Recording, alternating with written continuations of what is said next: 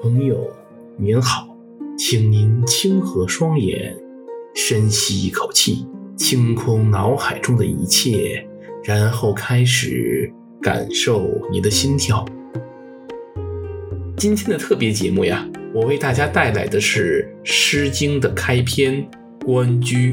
大概在去年三月份的时候，文昭先生在自己的会员节目中讲过《诗经》，当时文昭先生对这一篇的感悟，我认为十分有趣。孔老夫子将其作为整部《诗经》的第一篇，其意义绝不单单是为了弘扬男女情爱的。《诗经》主要是歌颂周文明的，那么这第一篇就应该是周文明兴旺发达的开始。是作为君子的周文王年轻时与公主太姒相识求偶成亲的故事。我认为这个理解很有意思，咱们今天就基于这样的理解来欣赏这篇甜美幽静的诗歌。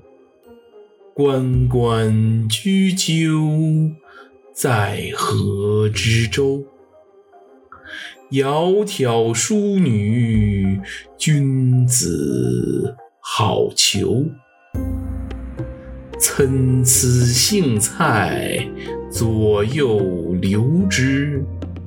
窈窕淑女，寤寐求之。求之不得，寤寐思服。悠哉悠哉，辗转反侧。参差荇菜，左右采之。窈窕淑女，琴瑟友之。参差荇菜，左右芼之。窈窕淑女，钟乐之。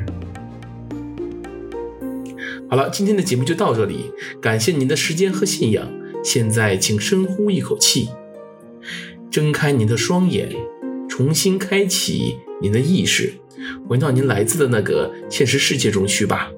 愿神与您同在。